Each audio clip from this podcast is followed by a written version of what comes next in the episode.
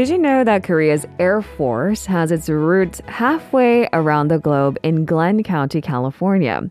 In 1920, while overseas efforts were a vital part of the Korean independence movement, a group of Korean Americans established an aviation school meant to train fighter pilots. The school lasted a little over a year, but it would go on to train pioneers of the Korean aviation industry. So we had to seek further insight. We're joined by Professor Emeritus of Political Science at Cal State Fresno, Professor Cha Man-jae. Good morning from us, Professor Cha.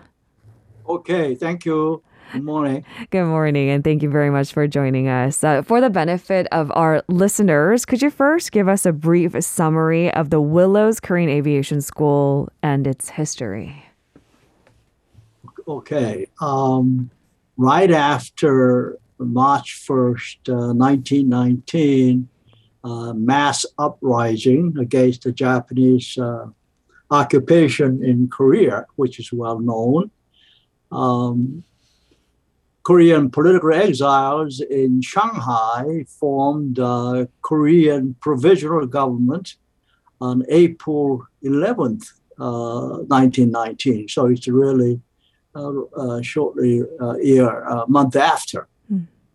Um, now, being a provisional government meant that they were really temporary, makeshift, largely unprepared organization with uh, well-intentioned organization right. to uh, restore uh, Korean sovereignty.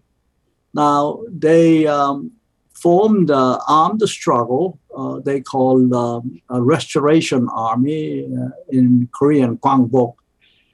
And um, they uh, thinking of uh, creating uh, uh, air corps at the same time. And two well-known patriots, Kim Gu and Dosan An Chang Ho, had a talk with with Russian um, aviation industry to purchase airplane from Russia, and uh, they were not in position to uh, financially uh, to do so. And in the meantime, they appointed a defense minister uh, in the provisional government, uh, General No Bang Nin, uh, who was in Hawaii, and he was informed that he got a new job, defense minister, and he felt he ought to check around the uh, U.S. mainland uh, as to what he could do as a, as a minister of defense. Mm-hmm. And he ran into uh, Korean, uh, another Korean patriot, and he introduced to uh, this particular person who financed it, which I'm sure you will ask and, and follow. And therefore, and uh, meeting this financier, his name was Kim Jong Nim, mm. Uh, the idea came from Robin Nin to uh, build and develop aviation school and future uh, uh combat pilots to uh, to engage in independence movement. Mm. And Kim Jong Nam made a fortune out of rice right. production in Willows, California, about 70 miles north of Sacramento, and so what it meant that idea and the money met, hmm. and the uh, outcome was uh, was Korean Aviation School uh, that opened 1920 uh, April 20th 1920, and then uh, closed um, by the summer of uh, following year. Thusly, it's been just about a year or so in operation. Mm. I do wonder of course, it seemed that money and good idea at the right time met, and the rest is history. But why was a school established halfway across the world in the U.S. when Korean independence fighters at the time were resisting the Japanese military mostly in Manchuria? Was it perhaps so that Japan's inability to control or influence a school on U.S. soil would be higher? Um, well, in 1903, uh, Wright brothers uh, uh, flew their first experimental plane, right, historically. And and airplane was then con- was looked at primarily as a means of transportation. Uh, but as First World War developed, uh, uh, military uh, analysts start to look at uh, airplane and has a great potential. Mm. In fact, in, in combat, uh, not just as transportation, and and so uh, technology has developed a great deal and very rapidly, as a matter of fact, mm. in Europe and United States. Japan was a little bit behind mm. in it, and Bang Nin's focus, by the way, he said well, Japan was quite uh, their um, military developed in, in uh, on land and uh, sea, naval air force, but they are very weak in air, and thusly we should uh, prepare our pilots to fight the Japanese at the weakest point, which was uh, uh, air combat. Mm. that was the whole, whole, whole, whole point. And so, one, uh, technology was already in the US, and also, uh, more than anything else, uh, money. Uh, Kim Jong Nam, his fortune lasted about a couple of years, as I will explain shortly. Uh, he um, ran about uh, 10,000 acre rice farm, and uh, it was very unusual for uh, Asian to uh, have had such a fortune. Right.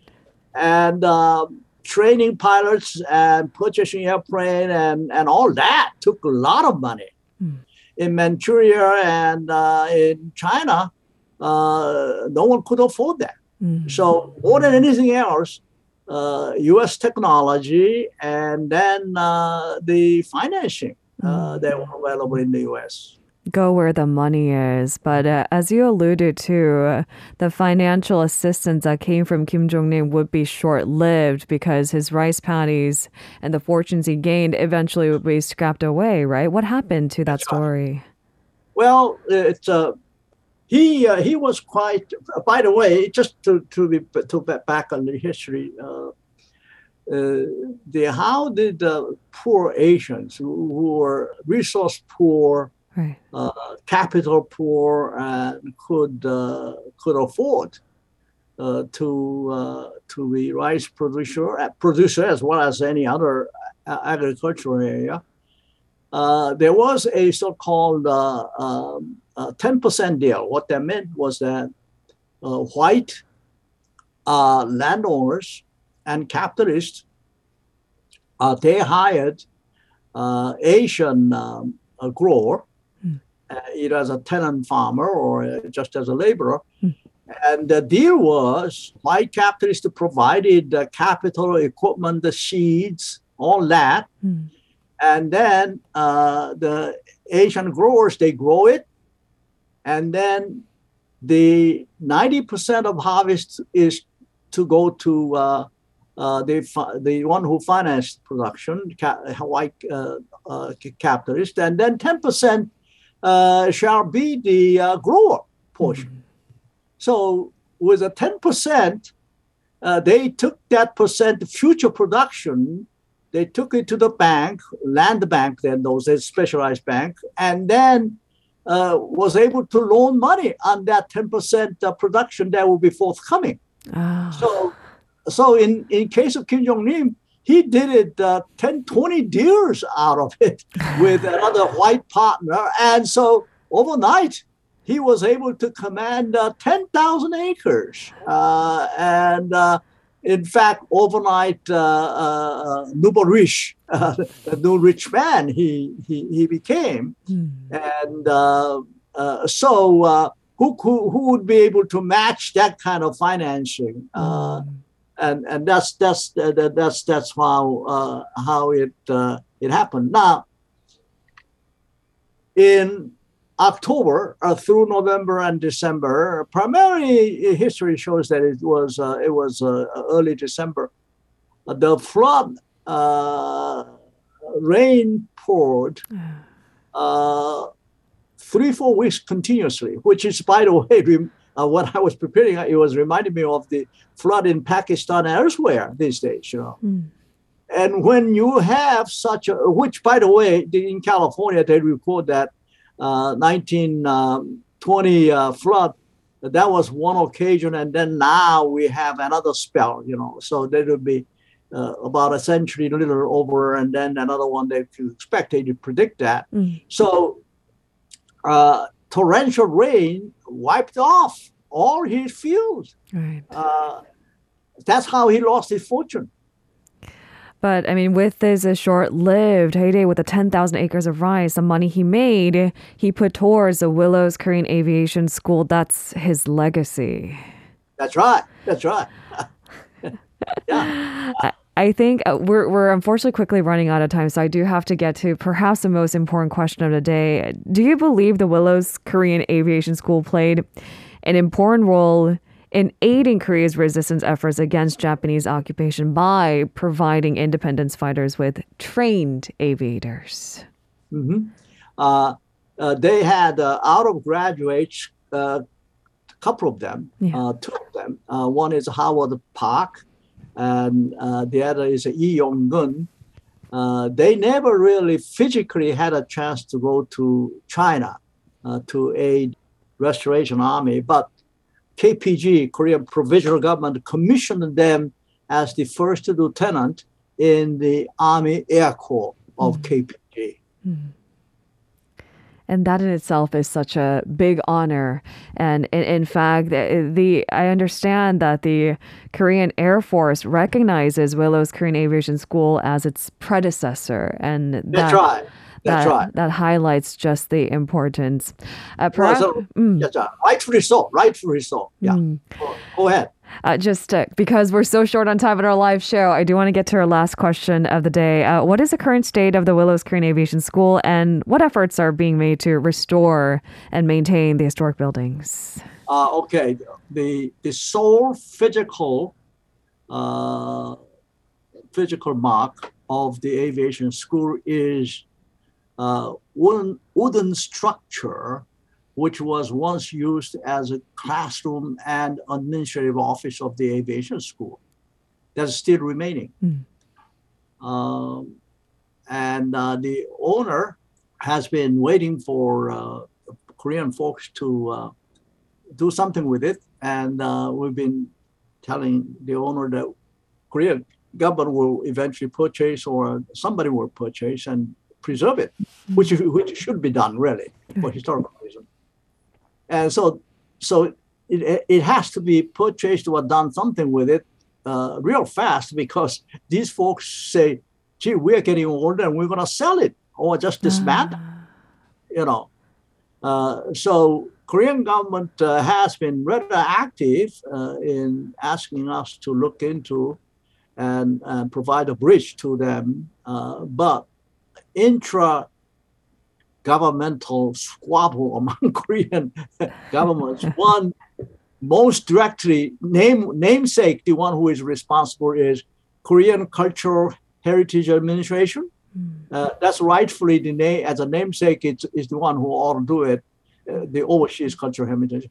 Uh, that is uh, pitted against um, Ministry of Korean Veterans, uh, Patriots and Veterans Affairs, mm. and both of them vying for uh, influence over it. Who is going to to be in charge of it? Mm. And then on top of it, uh, a couple of years ago, Korean Aviation Museum was created right. in Yeouido, remember? Yes. Yeah, and now that is under jurisdiction of uh, Ministry of Land, Infrastructure, and Transport. Now, that one is limited to domestic affairs, mm. not cultural properties overseas. Mm. They're, they're interested in doing something because they are aviation museum of their. So, so these three actors are vying for influence over what to do with it. And so, uh, us, for example, in overseas, helping Korean government are, are caught in this squabble, mm. and uh, uh, it just drags on. Professor Cha, I'm glad you bring up these important points. It is about preservation of historical elements, and we have to keep tabs on these government agencies so they keep good on their promises. Thank you so much for raising awareness. It's been a pleasure speaking to you this morning. Okay, thank you very much. Thank you. If you're listening to our program using the podcast service, just a reminder that we do go live Monday through Friday, 7 a.m. Korea Standard Time. So tune in and help us make the show more informative by giving us your input. See you bright and early on Good Morning Seoul.